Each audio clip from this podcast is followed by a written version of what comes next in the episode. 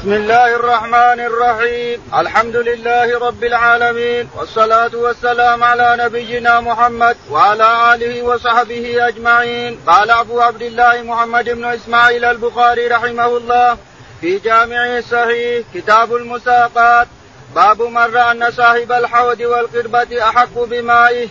قال رحمه الله حدثنا عبد الله بن محمد قال حدثنا سفيان عن عمرو عن أبي صالح السمان عن أبي هريرة رضي الله عنه عن النبي صلى الله عليه وسلم قال ثلاثة لا يكلمهم الله يوم القيامة ولا ينظر إليهم. رجل حلف لا سلعة لقد أعطى بها أكثر مما أعطى وهو كاذب ورجل حلف على يمين كاذبة. بعد العصر ليقتطع بها مال رجل مسلم. ورجل منع فضل ماء فيقول الله اليوم أمنعك فضلي كما منعت فضل ما لم تعمل يداك قال علي حدثنا سفيان غير مرة عن عمرو سمع أبا صالح يبلغ به النبي صلى الله عليه وسلم. بسم الله الرحمن الرحيم. الحمد لله رب العالمين. وصلى الله على نبينا محمد وعلى آله وصحبه أجمعين. يقول الإمام الحافظ أبو عبد الله البخاري رحمه الله في صحيحه يقول ونحن لا نزال في كتاب المساقات. المساقات في آخر المساقات. يقول رحمه الله باب باب من رأى أن صاحب الحوض والقربة أحق بمائه باب من رأى أن صاحب الحوض الحوض اللي تسكبها الغنم الإنسان أو البعارين لك حوض هنا تصبها الماء وتشرب الغنم وتشرب الابل هذا الحوض أنت أحق به. إذا صبيت الماء في الحوض فلا يجوز لأحد أن يغتصب هذا لأنه لك حقك لك ملكته خلاص. ما دام صبيته بحوض لغنمك فقد ملكته. وكذلك القربة إذا مليتها ماء من البير ملكتها. ما يجوز أحد أن يأخذها منك غصبا. اللي ياخذها فهو مغتصب نعوذ بالله وظالم الشاهد أن صاحب القربة الماء اللي فيها هو أحق به وصاحب الحوض هو أحق بالماء الذي في وسط الحوض لغنمه أو إبليه. لا يجوز لأحد أن ينازعه إياه فانه نازعه فهو ظالم. إلا المحتاج. إذا كان مضطر إليه عطشان أو غنمه عطشانة المحتاج المضطر فالمضطر له له له تحلله كما قالوا.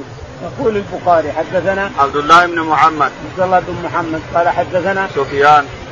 سفيان قال حدثنا عن عمرو بن دينار عن عمرو بن دينار قال عن أبي صالح السمان عن أبي صالح السمان قال عن أبي هريرة رضي الله عنه عن النبي صلى الله عليه وسلم قال ثلاثة لا يكلمهم الله يوم القيامة ولا ينظر إليهم رجل حلف على سلعه لقد اعطى بها أكثر مما اعطى وهو كاذب.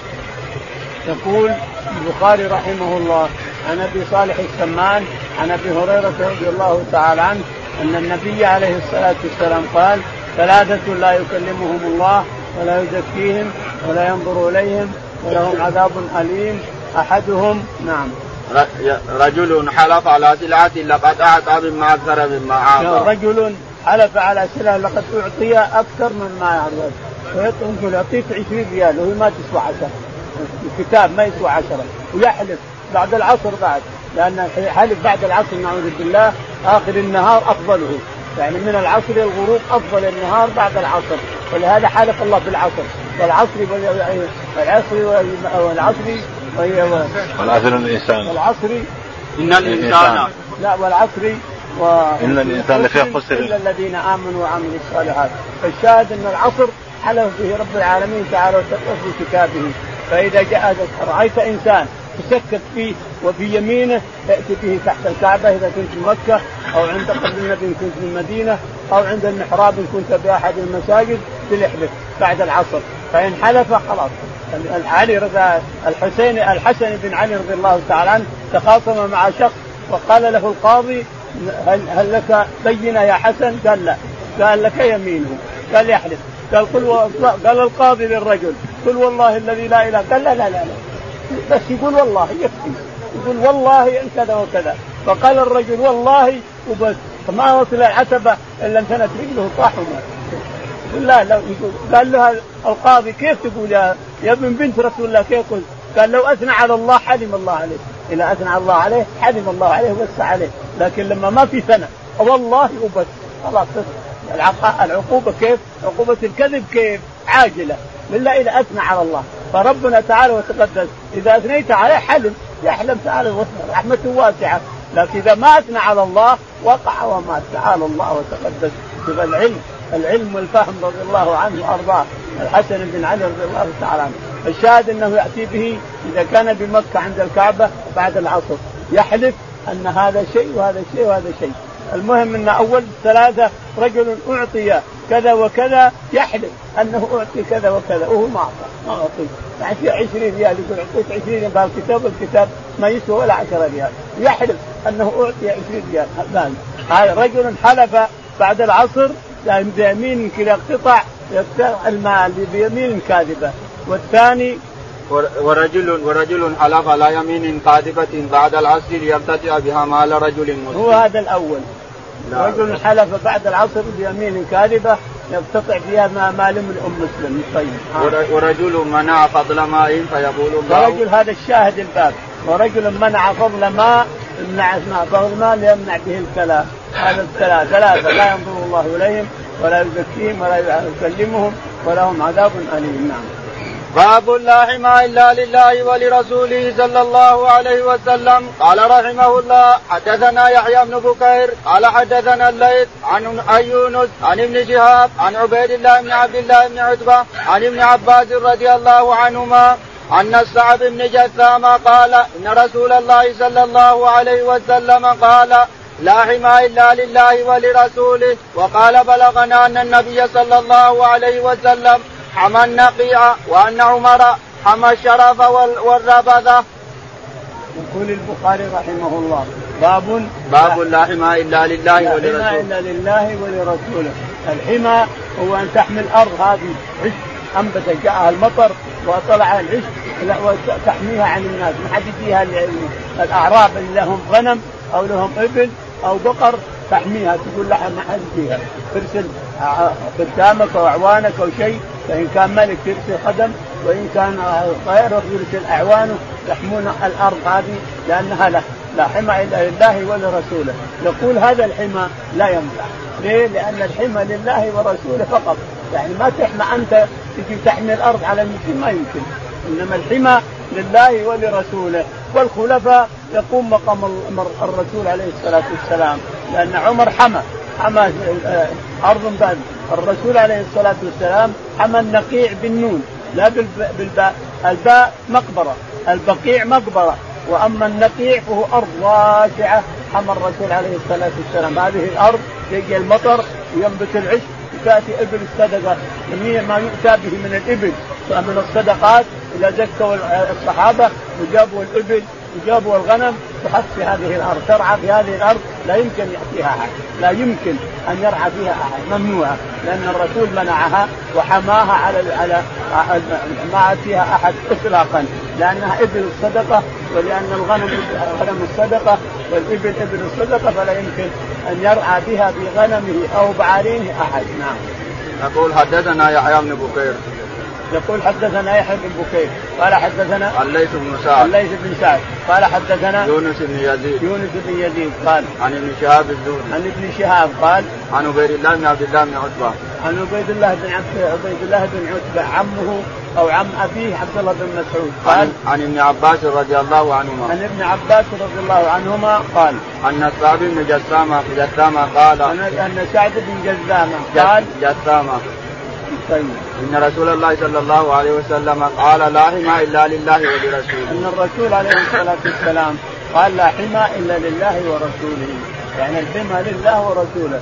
أما أنت سائر أنتم سائر الناس فلا تحمون. على أن عمر رضي الله عنه حمى أراضي كثيرة.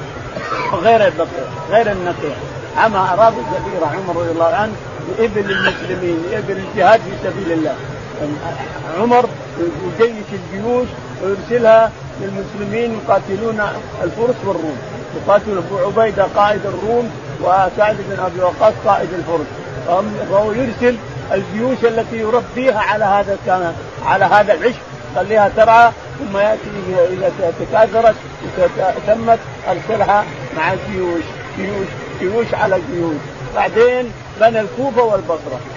أمر سعد أن يبني الكوفة والبصرة. قال المدينة بعيدة ولا نقدر نمد نمد الجيوش ونعين الجيوش وننصر الجيوش من المدينة. إلى إلى الكسرى ما نقدر إلى فارس ما نقدر.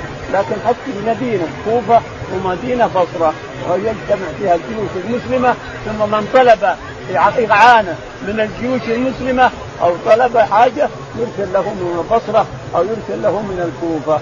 الكوفة الآن بدأت بالنجف أو شيء من هذا. والبصرة باقية بحالها وقال بلغنا أن النبي صلى الله عليه وسلم حمى النقية وأن عمر حمى الشرف والربذة يقول بلغنا أن النبي عليه الصلاة والسلام حمى النقيع نعم حمى النقيع بالضبط. بلغنا نعم حمى النقيع الذي هو أرض بيضاء بعيدة عن المدينة حوالي 30 كيلو يعني بعد عرفة عن مكة. واما وأن عمر حمى الشرف والربذه الشرف الشرف موضع. مرتفع وراء السويدرة وراء المدينة. وأما الحنافية هي أيضا وراء المدينة وراء السويدرة على طريق الشمال. على طريق الشمال على طريق حايل ومن هناك. الحنفية بعض المفسرين والمؤرخين يقولون بين مكة والمدينة. وين مكة والمدينة؟ الحنفية كما ذكر صاحب الاطلاع مراتب الاطلاع في أماكن البقاع. ذكر أنها هي. موضعها اللي إحنا نعرف. إحنا نعرفها ونمرها لقينا حجاج. إحنا فيها على طريق الشمال. طلعت من السويد الإنسان. السويد 300 كيلو من المدينة إلى الشمال. تطلع تأخذ على الشمال. اللي اخذت على اليمين رحت للجسيم من اخذت على الشمال رحت على حايل. الحنفيه أول ما يبدي. مدينة كبيرة ومات بها أبو ذر الغفاري رضي الله عنه. نفاه عثمان إلى الربده مات بها هناك ومر به ابن مسعود وهو جاي من من الكوفة من العراق. جاي من العراق تبرع على حنافيه اللي يجي من العراق يمر على بيت ويمر على البرة حقت البيضة ويمر على حنافيه نعم.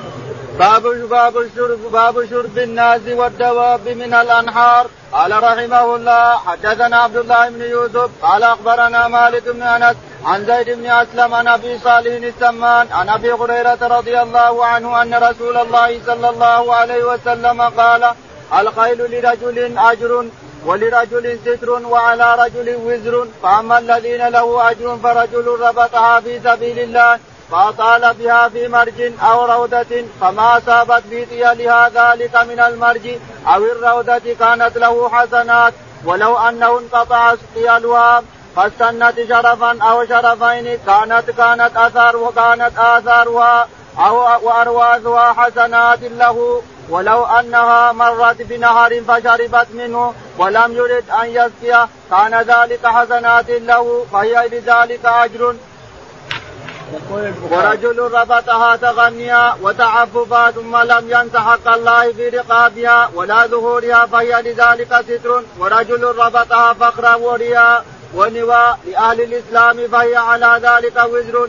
وسئل رسول الله صلى الله عليه وسلم عن الحمر فقال ما أنزل علي فيها شيء إلا هذه الآية الجامعة الفاذة فمن يعمل مثقال ذرة خيرا يره ومن يعمل مثقال ذرة شرا يره. يقول البخاري رحمه الله حدثنا باب شرب الناس والدواب من الأنهار. باب شرب الناس والدواب من الأنهار، الأنهار التي هي من الله تعالى فجرها نعم ربنا تعالى تقدس يشرب الناس والدواب ما حد يمنعهم. وإن كانت لادمي فهو لا يجوز له أن يمنعها اذا كانت على طريق المسلمين. يقول رحمه الله حدثنا عبد الله بن يوسف. عبد الله بن يوسف. قال حدثنا مالك بن أنس. مالك بن أنس. قال حدثنا عن زيد بن أسلم. زيد بن أسلم قال عن أبي صالح السمان. عن أبي صالح السمان عن أبي هريرة رضي الله تعالى عنه قال أن رسول الله صلى الله عليه وسلم قال الخيل لرجل أجر ولرجل ستر وعلى رجل وزر.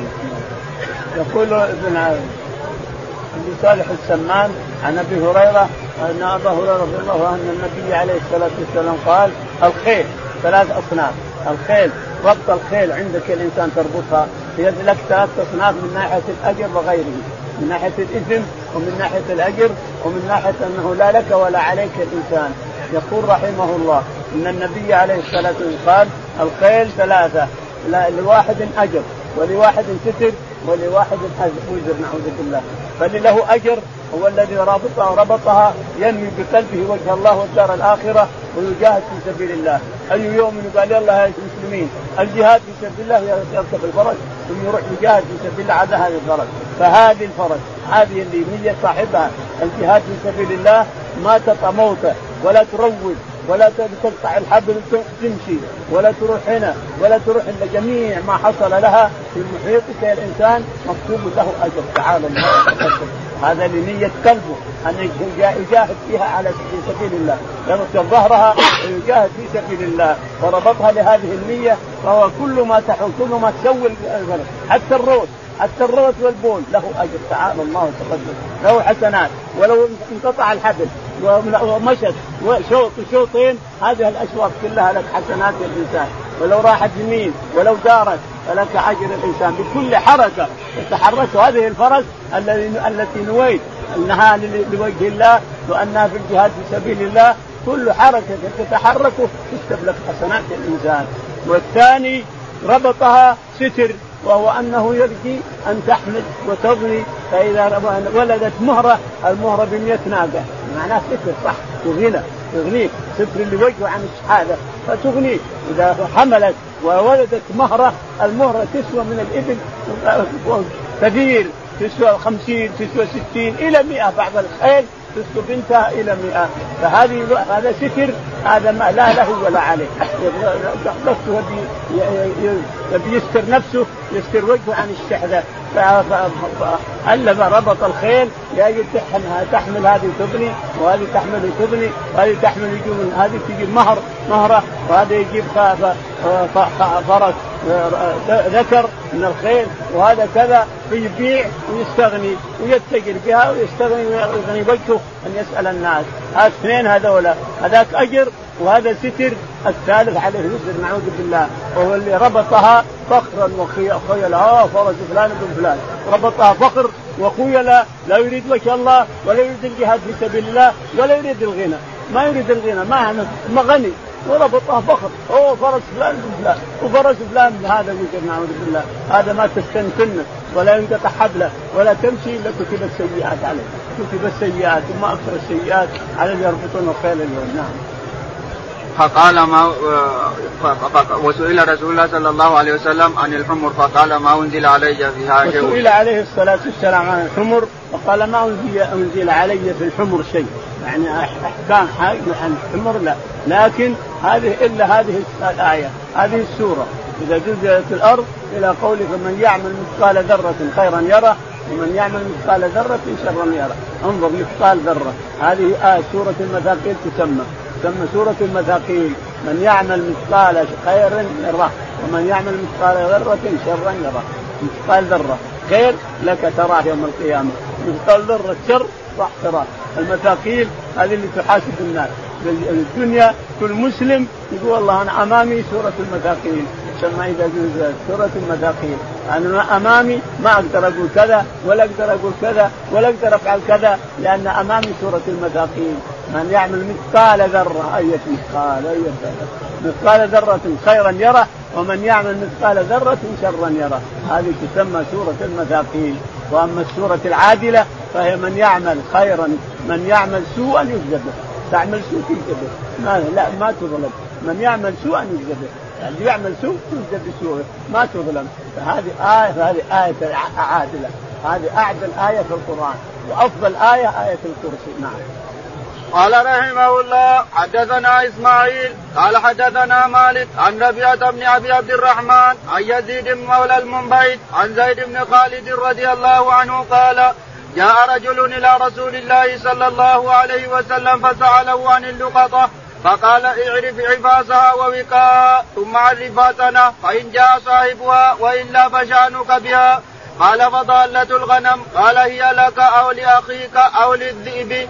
قال فضالة الإبل قال ما لك ولها معها سقاؤها وحذاؤها ترد الماء وتأكل الشجر حتى يلقاها ربها. يقول البخاري رحمه الله حدثنا إسماعيل بن عبد الله. إسماعيل بن عبد الله قال حدثنا مالك بن أنس. مالك بن أنس قال حدثنا ربيعة بن أبي عبد الرحمن. ربيعة بن أبي عبد الرحمن يسمونه ربيعة الرأي شيخ أبي حنيفة. قال حدثنا عن عن, مو... عن يزيد مولى المنبعث. يزيد مولى المنبعث.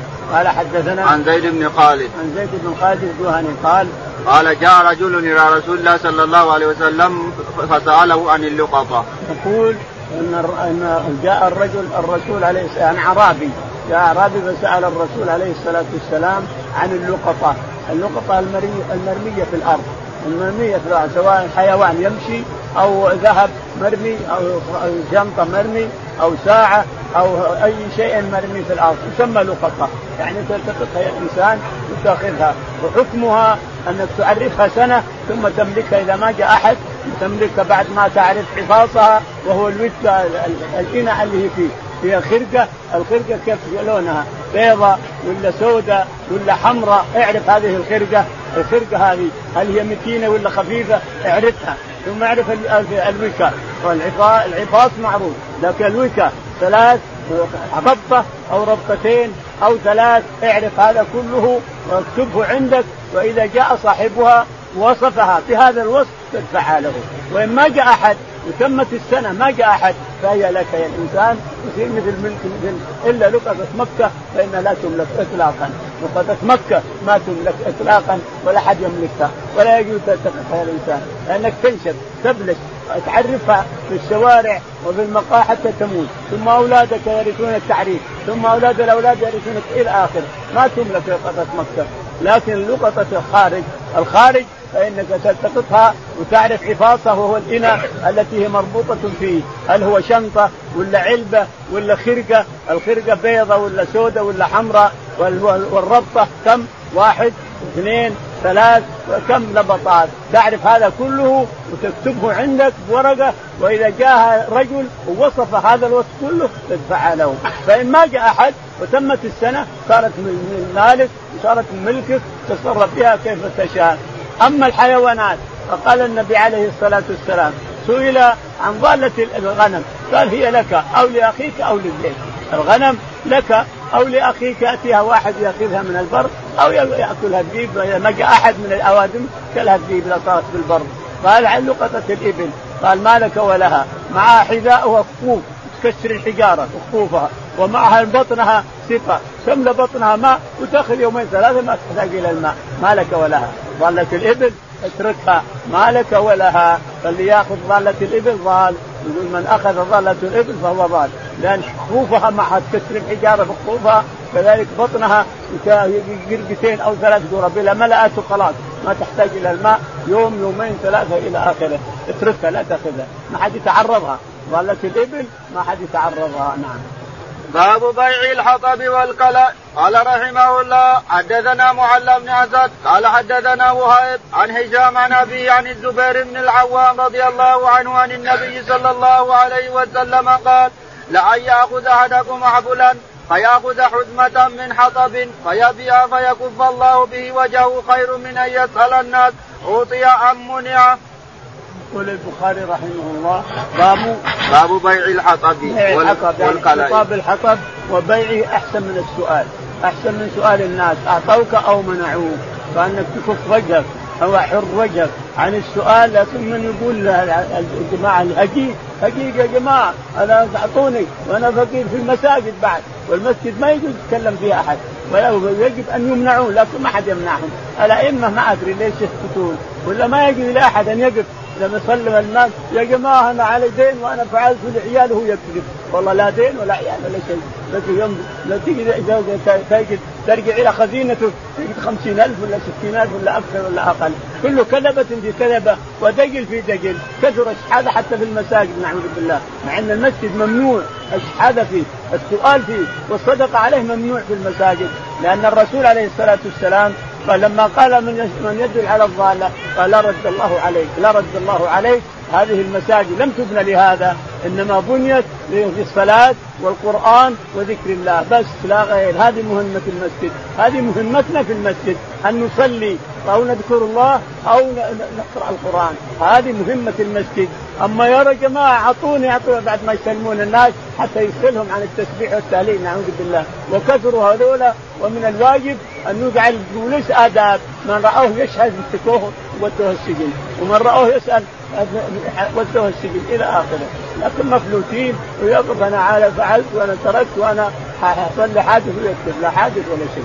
إلى آخره. فالشاهد أن الإنسان اللي يحتطب يكف وجهه يكف ولا يشحذ الناس احسن من شيء. أتى رجل الرسول عليه الصلاة والسلام فسأله فقال رح هل عندك شيء؟ عندك شيء في بيتك؟ قال ما عندي شيء. قال رح أجيب لي حاجة. وراح وجاب خاتم أو مدري حديدة أو رداء فقال من يشتريه؟ من يشتريه؟ اشتروه بدرهمين وقال خذ هذا درهم اشتربوا حبل اشتربوا فاس وهذا درهم انفقوا على اهلك اشتربوا الطعام لاهلك فاخذ ولا أراك 15 يوم لا أراك لا أشوفك 15 يوم. فأخذ الرجل واشترى حبل واشترى فاس وراح يحتفل صار كل يوم يجيب حزمة ويبيعها بعشرة دراهم بدل درهم بعشرة دراهم ثم يجيب الثانية وبعشرة دراهم. ثم يجيب الثالثه وبعشرة دراهم حتى صار من اغنى الأنصار. الرسول إلى ثوب جديد والى متنظف والى قال الحمد لله الامل هذا قال هذا هذا شوف اغنيت نفسك. جمعت لك أموال صرت الحين من الأغنياء. لأن الحطب لأن العمل بيدك يا الإنسان والأكل من عمل يدك أفضل من كل شيء. هذا شوف كيف التوجيه عليه الصلاة والسلام. التوجيه قال خذ هات عندك رداء باع الرداء بالدرهمين أعطاه درهم وقال انفق على أهلك هذا الدرهم واشتر فاس واشتر حبل. وروح احتطب ولا أراك 15 يوم. إلى آخره. 15 يوم صار من أغنى الأنصار. احتطب لأن الله تعالى وتقدس. جعل رزقنا في الأرض. ربنا تعالى وتقدس. جعل رزقنا في الأرض. من المطر ينزل حطب وينبت الحطب ومن المطر ينزل العشب.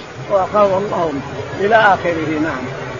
قال رحمه الله حدثنا يحيى بن بكير قال حدثنا الليث قال عن عقيل عن ابن شهاب عن عبيد الله عن عبيد مولى عبد الرحمن بن عوف أنه سمع أبا هريرة رضي الله عنه يقول قال رسول الله صلى الله عليه وسلم لأن يحتطب أحدكم عزمة على ظهره خير له من أن يسأل أحدا فيعطيه أو يمنعه. يقول البخاري رحمه الله حدثنا يحيى بن بكير. يحيى بن بكير. قال حدثنا الليث بن سعد. الليث بن سعد. قال حدثنا عقيل بن خالد. عقيل عقيل بن خالد قال عن ابن شهاب. عن ابن شهاب قال حدثنا عن عبيد مولى عبد الرحمن بن عوف. مولى عبد الرحمن بن عوف. مولى نعم. أنه سمع أبا هريرة رضي الله عنه يقول قال رسول الله صلى الله عليه وسلم لا أن يحتطب أحدكم حزمة على ظهري خير له من أن يسأل الناس سمع الرسول عليه الصلاة أبو هريرة سمع الرسول عليه الصلاة والسلام يقول لأن يأخذ أحدكم حبله يحتطب أو حتى يحتطب على ظهره أو كان عنده دابه أو يجيبها على رأسه وعلى ظهره أو يتصرف بما شاء المهم يجيب الحطب ويبيعه في السوق ثم يشتري بثمنه ارزاق لأهله. كذلك يكفي السؤال ويصبح لأن الإنسان إذا كان يسأل الناس يأتي يوم القيامة وليس على وجهه الا مره واحدة. عظام بس. أعوذ بالله. الوجه.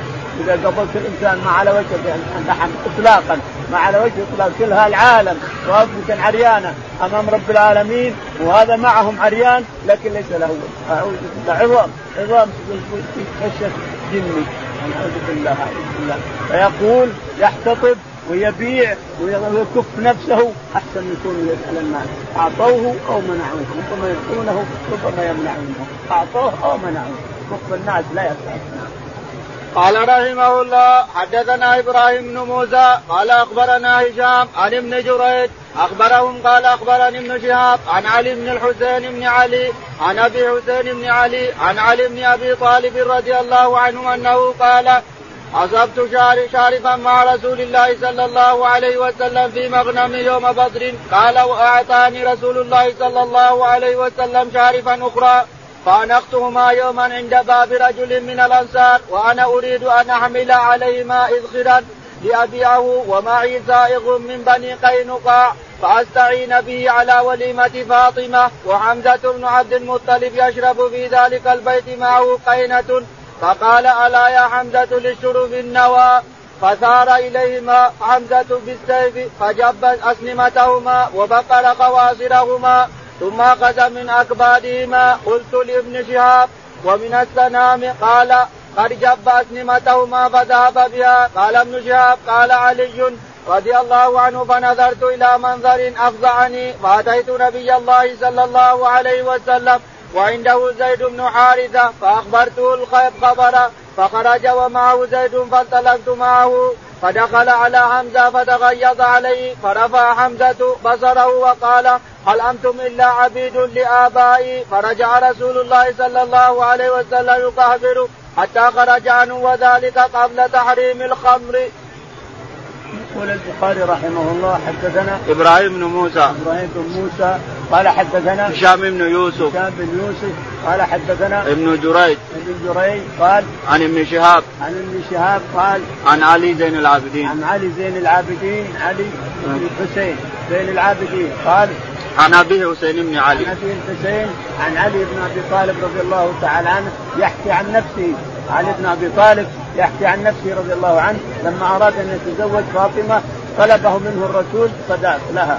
طلب منه الرسول صداق ولما صار يوم بدر أعطاه ناقه شارف يعني ام أربع سنوات، الشارف المسنة اللي لها أربع سنوات ولها سلام كبير تسمى شارف ناقه ثم يقول إنه تحصل أعطاه الرسول عليه الصلاة والسلام. بعد ذلك أيضا شارفا ثانية علشان يحتطب أو يحس اذخر أو شيء. هذا الشاهد أن علي يبي يشتغل يبي يحتطب أو يحس اذخر أو شيء من هذا. يعني يبي يحس من الجبل علشان يحصل صداق لفاطمة يحصل فلوس يحصل صداق لفاطمة. هذا الشاهد. قرينة جارية تغني ألا يا حمد هذا الشواء الشراء شواء يعني سنه من الاكباد هذه. قام بالسيف وسكران وجب السنامين وبقر بطونهما وأطلع الكبد وجاب السنام إليهم وصار يشمون ياكلونهم سكارى فلما جاء علي رضي الله عنه يرى؟ رأى منظرا منظر أعوذ بالله منظر افظعه حتى بكى بكى بكى وذهب إلى الرسول وهو يبكي. ذهب إلى الرسول منظر يفجع يفجع ويحزن. ذهب إلى الرسول وهو يبكي فقام الرسول عليه الصلاة والسلام وجاء إلى حمزة ومعه زيد بن حارثة وعلي. فأتى إلى حمزة ودخل البيت لام لام حمزة ليش تفعل كذا؟ يحسبه ما يحسبه صاحي. قام حمزة ورفع رأسه. قال هل, هل أنتم إلا عبيد لآبائي؟ أنتم عبيد لآبائي. سكران فتكهدر الرسول عليه الصلاة والسلام على وراء حتى خرج. وخرج علي معه رضي الله عنه. ولكن قال له أين درعك الحطمية؟ قال عندي؟ قال أعطاه اياه هذول راحت. البعارير راحت خلاص. والكبدة راحت. لكن الشاهد منها أن علي يبي يشتغل يروح يحتطب من الجبل يحش ادخر ويبيعه على الصوى علشان يجمع صداقة لفاطمة رضي الله عنها. نعم. باب القطائع قال رحمه الله حدثنا سليمان بن حرب قال حدثنا حماد عن يحيى بن سعيد قال سمعت أنس رضي الله عنه قال أراد النبي صلى الله عليه وسلم أن يقطع من البحرين. فقالت الأنصار حتى تقتطع لإخواننا من المهاجرين مثل الذي تقطع لنا. قال سترون بعدي أسرة فاصبروا حتى تلقوني. يقول البخاري رحمه الله باب القطاع يعني إقطاع الحدائق حدائق النخل. يقطع من الحدائق يعني التمر يعطيهم التمر إلى الأصل لأهل الاحسان لأهل البحرين.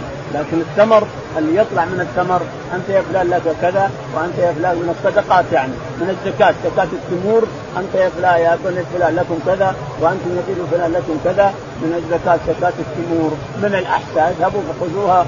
إذا تم التمر اذهب يا فلان خذ كذا من الاوسق وانت يا فلان خذ كذا من التمور وانت يا فلان. فقال الأنصار رضي الله عنهم الأنصار ينصفون من أنفسهم. آووا المهاجرين حتى وأنصفوهم. يا رسول الله اقطع إخواننا من المهاجرين كما تقطعنا، اعط إخواننا من التمور حقت الأحساء كما تعطينا، فقال رق قلبه عليه الصلاة والسلام ورأى إنصاف الأنصار. وحبهم للمهاجرين، قال إنكم سترون أنتم يا الأنصار سترون أثرة بعدي، الأثرة هو أن يمسك الملك أو يمسك المال ولا يعطي الناس شيء، يمسك المال يستاثر بالمال لنفسه ولمن يريد ولا يعطي الناس شيء، هذه الأثرة، إنكم سترون من يجني، وحصل هذا على الصحابة، حصل هذا من خلفاء بني أمية ومن خلفاء بن العباس. حصل هذا، استأثر الملوك بالمال ولا أعطوا الصحابة شيء، ما أعطوا الأنصار شيء، فإنكم سترون أثره. يعني انسان يستأثرون المال لأنفسهم ولا يعطونكم شيء أيها الأنصار. ما يعطون الأنصار شيء. وحصل هذا لما تولى معاوية لما تولى غيره ما أعطوا شيء الأنصار رضي الله عنهم. فإنكم سترون أثره. يعني أناس ملوك يستأثرون بالمال لأنفسهم ولمن يريدون ولا يعطونكم شيء. أيها الفقراء ما تحصلون شيء. إنكم سترون أثرة. فاصبروا يصبر الأنصار رضي الله عنهم. نعم. باب كتابة القطاع. وقال الليث قال حدثنا يحيى بن زيد عن أنس رضي الله عنه دعا النبي صلى الله عليه وسلم الأنصار ليقطع لهم بالبحرين فقالوا يا رسول الله إن فعلت فاكتب لإخواننا من قريش بمثلها. فلم يكن ذلك عند النبي صلى الله عليه وسلم. فقال إنكم سترون بعدي أسرة فاصبروا حتى تلقوني. يقول مكررا البخاري رحمه الله مكررا الحديث. حدثنا باب كتابة القطائع باب كتابة القطائع يعني القطائع التمور أو غيرها. تكتب بكتابات وكل يعطى في القبيلة يعطى ورقة يقول حدثنا أو علق هنا وقال الليث. وقال الليث بن سعد حدثنا يحيى بن سعيد الأنصاري. بن سعيد الأنصاري قال عن أنس بن مالك. عن أنس رضي الله عنه قال دعا النبي صلى الله عليه وسلم الأنصار ليقطع لهم بالبحرين. الرسول دعا الأنصار ليقطع لهم من البحرين. فقالوا أقطع إخواننا من المهاجرين أهل نصر وأهل عدل الأنصار رضي الله عنهم أهل نصر وأهل عدل وتآخوا هم المهاجرين يقول إحنا إخوة. لا تقطعنا لحالنا أقطع إخواننا من المهاجرين يقول أراد أن يقطع يقطع الأنصار يعطيهم أوراق قالوا لا حتى تقطع المهاجرين معنا رضي الله عنهم من مال البحرين من مالية البحرين نعم. باب حلب الابل على الماء قال رحمه الله حدثنا إبراهيم بن المنذر قال حدثنا محمد بن فليح قال حدثني أبي عن هلال بن علي عن عبد الرحمن بن أبي عمرو عن أبي هريرة رضي الله عنه عن النبي صلى الله عليه وسلم قال من من حق الإبل أن تحلب على الماء. يقول البخاري رحمه الله باب حلب الإبل على الماء، يعني إذا وردت إبلك على الماء الجوي عنده مثلا خمسين ناقة عشرين ناقة عشر نياق إلى الآخر. سواء قلت الإبل أو كثرت أو غنم. يقول لابد من حقها من واجبك من واجبها. من الواجب عليها لإخوانك المسلم أن تحلبها وتعطي هؤلاء البيت آه، حليب وهذول حليب وهذول حليب لأن حليب الناقة يملك دور ما هو حليب الإبل يملك دور كثيرة. فأنت اعط إخوانك من هنا واعط إخوانك من هنا من واجبها من حق الإبل. إذا وردت على الماء أن تحلبها وتوزع حليبها على المسلمين على جيرانك من المسلمين سواء كان بوادي ببيوت أو أهل أهل قرى. أعطهم لأنه من واجب الإبل. أن يحلب حليبها ويودع على المسلمين نعم. باب الرجل يكون له ممر أو شرب في حائط أو في النقل قال قال النبي صلى الله عليه وسلم من باع نقلا بعد أن تؤبر فثمرتها للبائع للباء فللباء الممر والسقي حتى يرفع وكذلك رب العري وعرية قال رحمه الله أخبرنا عبد الله بن يوسف قال حدثنا الليث قال حدثني ابن شهاب عن سالم بن عبد الله عن أبيه رضي الله عنه قال سمعت رسول الله صلى الله عليه وسلم يقول من ابتاع نخلا بعد أن تؤبر فثمرتها للبائع إلا أن يشترط المبتاع ومن ابتاع عبدا وله مال فماله للذي باعه إلا أن يشترط المبتاع. وعن مالك عن نافع عن ابن عمر عن عمر في العبد يقول البخاري رحمه الله باب باب الرجل يكون له ممر أو الرجل يكون له ممر في حائط إنسان بنخل من الاثنين. هذا اذيني أنا أنا لو صار لي نخل واشتريته في أذين أن يمر الناس مع ترب تمر انت عائلتك مع مع وسط نخلي أو مع قريبي أو مع كذا يؤذي. لكن الشريعة أوجبت عليك هذا وأنه يمر رغم عنك غصبا عليك يمر. ما دام اشتراه فإنه يمر. اشترى الأصل وأنت استنيت الثمر. لكن ارتحل. صاحب النخلة الأول اللي باعها ارتحل عنها. وقال له بقي الممر عاد أنت الإنسان أنت يا صاحب النخل تسقيها تبي ترعاها تبي لازم تجي تمر من عند النخل يتاذى الثاني إلى اخره ولكنه مغصوب على هذا. يقول البخاري رحمه الله. قال النبي صلى الله عليه وسلم من باع نخلا بعد أن تؤبر فثمرتها للبائع. قال عليه الصلاة والسلام من باع نخلا بعد أن تؤبر فثمرها فثمرتها إلا أن يشترط المبتاع. باع نخل عندي حديقة وبعتها على شخص آخر واستثنيت. ولم ولم يشترط هو هو ما اشترط الثمرة. تصير الثمرة لي. الثمرة ما دام النخل ما دام النخل ماشي الثمرة لي. أنا أجي وأسقي النخل وأنظر إلى الثمر حتى يسحو حتى يصحي وأجد النخل يصير نصف ساعه يقول هذا الرسول عليه الصلاة والسلام إذا كان هناك ممر أنا ما أستطيع أجي إلا مع الممر هذا أمشي به فيتأذى الشخص. لكن لا لو تاذى كيف فالشاهد أن الثمرة لي إلا أن يشترط المشتري اشترط قال يا فلان أنا أشتري النخل أصل النخل والثمر معه. فإذا كان الثمر قد أبر ولا اشترطه فهي للبائع. البائع يبقى له الثمر. كذلك العبد إذا بعته وله مال فماله لبائعه يعني سيده الأول إلا أن يشترط المشتري اشترطت أنت أشتري العبد والمال اللي معه والمال اللي معه اشترطته فيذهب العبد وماله إلى المشتري فإن لم يشترط المال بقي المال للسيد الأول إلى آخره. السند حدثنا عبد الله بن يوسف. حدثنا عبد الله بن يوسف. عبد الله بن يوسف قال حدثنا الليث بن سعد. الليث بن سعد قال حدثنا ابن شهاب. ابن شهاب الزهري قال عن سالم بن عبد الله بن عمر. عن سالم بن عبد الله بن عمر عن عبد الله بن عمر رضي الله عنه قال قال من ابتاع من ابتاع نخلا بعد أن تؤبر فثمرتها للبائع الا يشترط قال المبتاع من ابتاع نخلا. بعد أن تؤبر النخل. النخل بإذن الله في يومنا هذا اليوم هذا تطلع.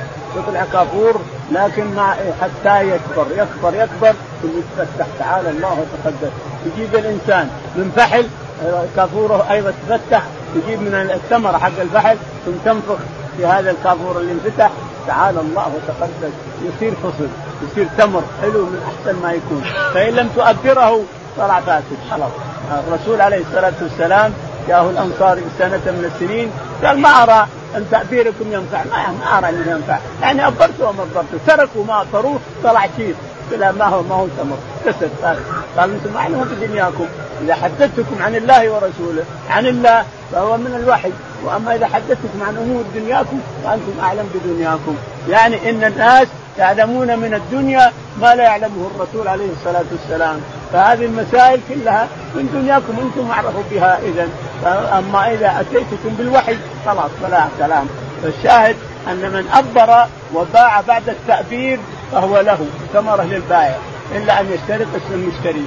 اشترطت الثمرة لي ابى اشتري الأصل واشتري الثمره معها. حينئذ صار النخل كله له النخل والثمرة. من اشترى عبدا وقال ابى اشتري العبد حقك والمال حقه. لي. فإذا اشترطه انتقل العبد وماله للمشتري إلى آخره. قال رحمه الله حدثنا محمد بن يوسف قال حدثنا سفيان عن يحيى بن سعيد عن نافع عن ابن عمر عن زيد بن ثابت رضي الله عنه قال رخص النبي صلى الله عليه وسلم أن تباع أن تباع العرايا بخرسها تمرا. يقول البخاري رحمه الله مرتنا هذه فيما مضى من السقي العرايا في البيع. حدثنا محمد بن يوسف. محمد بن يوسف قال حدثنا سفيان الثوري. سفيان الثوري قال عن يحيى بن سعيد الأنصاري. عن يحيى بن سعيد الأنصاري قال عن نافع عن ابن عمر. عن نافع عن ابن عمر أن النبي عليه عن زيد بن ثابت. عن زيد بن ثابت قال قال رخص النبي صلى الله عليه وسلم أن تباع العرايا. رخص النبي عليه الصلاة والسلام أن تباع العرايا بخرصها. يعني تجيب اثنين ويخلطونها النخلتين أو الثلاثة أو الأربع كم النخل هذه 60 صاع. أنا بعطيك 60 صاع من التمر الناشف واعطوني 60 صاع من الرطب من الرطب. يعني لو لو نشف يصير 60 صاع لأن باكله رطب ما هو قاعد. أنا باكله رطب ما هو جالس على النخلة. لكن الحين يخسر إذا يبس كم يجي؟ قال يجي 60 صاع أنا بعطيك 60 صاع من التمر الآن تعطيني الرطب هذا آكله. ما دام خلصنا 60 أعطيك بال 60 يعني ما عندي فلوس. بشروط خمسة كما مرنا. الشرط الأول أن لا يكون عنده دراهم. ما في ما عندي فلوس. إنما يبي يبيع تمر بتمر.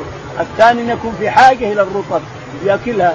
الثالث إن يأكلها يوم بيومها. كل يوم يأكل. الرابع لا يحتال عليها إلى آخره الشاهد أن العرايا لها خمسه شروط كما مرتنا في البيع قال رحمه الله حدثنا عبد الله بن محمد قال حدثنا ابن عيينة عن ابن جريج عن عطاء سمع جابر بن عبد الله رضي الله عنهما نهى النبي صلى الله عليه وسلم عن المخابرة والمحاكلة وعن المزابنة وعن بيع الثمر حتى يبدو صلاحها وأن لا تباع إلا بالدينار والدرهم إلا العرايا. يقول البخاري رحمه الله حدثنا عبد الله بن محمد. عبد الله بن محمد قال حدثنا ابن عيينة. ابن عيينة قال عن ابن جريج. عن ابن جريج قال عن عطاء بن أبي رباح. عن عطاء بن أبي رباح قال عن جابر رضي الله عن عنه جابر بن عبد الله رضي الله عنهما قال نهى النبي صلى الله عليه وسلم عن المخابرة والمحاقلة. نهى النبي عليه الصلاة والسلام عن المحاقلة والمخابرة والمزابنة، المزابنة بيع التمر بالتمر، تمر الناشف برطب هذا يسمى مزابنة، والمخابرة بيع الحب. أن أنا اشتري بحب من زرعك هذا، لكن الزرع أخضر إلى الحين ما يجي ناس يخرصون الحب. كم؟ يأتون الحب. هل يجوز العرايا تقول لا. الحب ما يجوز العرايا فيه، العرايا في النخل فقط، العرايا في الرطب فقط بس، أما الحب أشتري حب 60 صاع. ب 60 صاع من هذا إلى منه نشف. تقول لا ما ينفع. الحبوب والعنب وغيرها ما ينفع إلا في التمر بس. لأن التمر الناس يكونون في حاجة إليه ساعة. فإذا كان الناس في حاجة إليه له أن تباح له العرايا. أما غير التمور فلا. قال رحمه الله حدثنا يحيى بن قزعه قال أخبرنا مالك عن داود بن الحسين عن أبي سفيان مولى أبي أحمد عن أبي هريرة رضي الله عنه قال رخص النبي صلى الله عليه وسلم في بيع العرايا بخرسها من التمر فيما دون خمسة أوسق أو في خمسة أوسق شك داود في ذلك. يقول البخاري رحمه الله حدثنا يحيى بن قزعة. يحيى بن قزعة قال عن مالك. عن مالك. قال حدثنا عن داود بن الحسين. داود بن الحسين قال عن أبي سفيان مولى أبي أحمد. عن أبي سفيان سفيان مولى أبي أحمد. أبي سفيان اسمه قماز قرماز أو قرماز أو شيء من هذا. وأبو أحمد اسمه عبد الله. قال حدثنا عن أبي هريرة رضي الله عنه. ابي هريرة رضي الله عنه عنه. قال قال قال قال رخص رسول الله صلى الله عليه وسلم في بيع العرايا. قال رخص الرسول عليه الصلاة والسلام في بيع العرايا. والعرايا مر تفسيرها وهو بيع تمر ناشف برطب إذا نشف. الرطب هذا ينشف يصير 60 صاع وأنا عندي 60 صاع أعطيها ال 60 وأكلها رطبا. ما اخليها تنشف. إنما تخرج 60 صاع على النخلتين أو الثلاثة والأربع أعطيك 60 صاع. تعطيني 60 وأخذ أنا رطب لا نشف يصير 60 صاع لكن اكل أكل رطب الآن أنا محتاج إلى الرطب الآن وباكله من الآن. هذا من شروطه. الا يجد مال فلوس والا ياكله يأكله بيومه كل يوم يأخذ تمر والا يتركه والا يبيعه على غيره إلى آخره. خمسة شروط للعرايا. ولا تنفع العرايا في الحبوب ولا غيره. الحبوب تبيع الإنسان بدون عرايا. تبيع مثلا حبوب ناشفة بحبوب الرطبه ما يصح الحبوب ما تصح قال حدثنا زكريا قال حدثنا يحيى قال أخبرنا أبو سامه قال أخبرني الوليد بن كثير قال أخبرني بشير بن يسار مولى بني حارثة أن رافع بن خديج وسهل بن أبي حثمة حدثاه أن رسول الله صلى الله عليه وسلم نهى عن المزابنة بيع الثمر بالتمر إلا أصحاب العرايا فإنه أذن لهم. قال أبو عبد الله وقال ابن إسحاق حدثني بشير مثله. قال حدثنا زكريا بن يحيى قال أخبرنا أبو أسامة قال أخبرني الوليد بن كثير قال أخبرني بشير بن يسار مولى بني حارثة إن رافع بن خديج وسهل بن أبي حزم حدثاه أن رسول الله صلى الله عليه وسلم نهى عن المزابنة بيع الثمر بالتمر إلا أصحاب العرايا فإنه أذن لهم قال أبو عبد الله وقال ابن إسحاق حدثني بشير مثله. بسم الله الرحمن الرحيم الحمد لله رب العالمين وصلى الله على نبينا محمد وعلى آله وصحبه أجمعين. يقول الإمام الحافظ أبو عبد الله البخاري رحمه الله في صحيحه ونحن لا نزال في الميثاقات والمزارعه والبيوع. اتى أتى بالميثاقات والمزارعه في البيوع ولا مضت الميثاقات والمزارعه باحكامها وأحاديثها مضت لكن هنا استدراج رضي الله عنه وأرضاه يقول رحمه الله باب باب الرجل يكون له ممر أو شرب. باب باب الرجل يكون له ممر في حديقة أو ممر في مزرعة. هل يترك يتركه يمر؟ نعم يتركه يمر. لأنه إذا كان مضطر فالشريعة تنزع جميع الاضطرارات وجميع المشاكل تنزعها الشريعة لله. لأن شريعتنا نزعت الآثار والأغلال. جميع الآثار والاغلال اللي كانت على الأمم قبلنا نزعت بمحبة ببركه الرسول عليه الصلاة والسلام ودعائه الامه عليه الصلاة والسلام. يقول البخاري حدثنا زكريا بن يحيى. زكريا بن يحيى قال حدثنا أبو أسامة. أبو أسامة حماد قال حدثنا الوليد بن كثير. الوليد بن كثير قال قال أخبرني بشير بن يسار. قال أخبرني بشير بن يسار قال عن رافع بن خديج وسهل عن رافع بن خديج وعندكم في في, في الرجال رجال السندات بشير اثنين بس لا غيرهم. بشير بن يسار وبشير بن كعب. هذا ابن يسار اللي عندنا. يقول حدثنا بشير بن بالضم والبقية بالفتح بشير بالضم اثنين. اثنان بشير بن يسار وبشير بن كعب والبقية بالفتح كله فتح بشير بشير بشير. كله بالفتح ما عدا الاثنين هذول من رواة الحديث. يقول حدثنا بشير بن يسار. قال حدثنا رافع بن خديج. رافع بن خديج. وسهل بن أبي حاتم.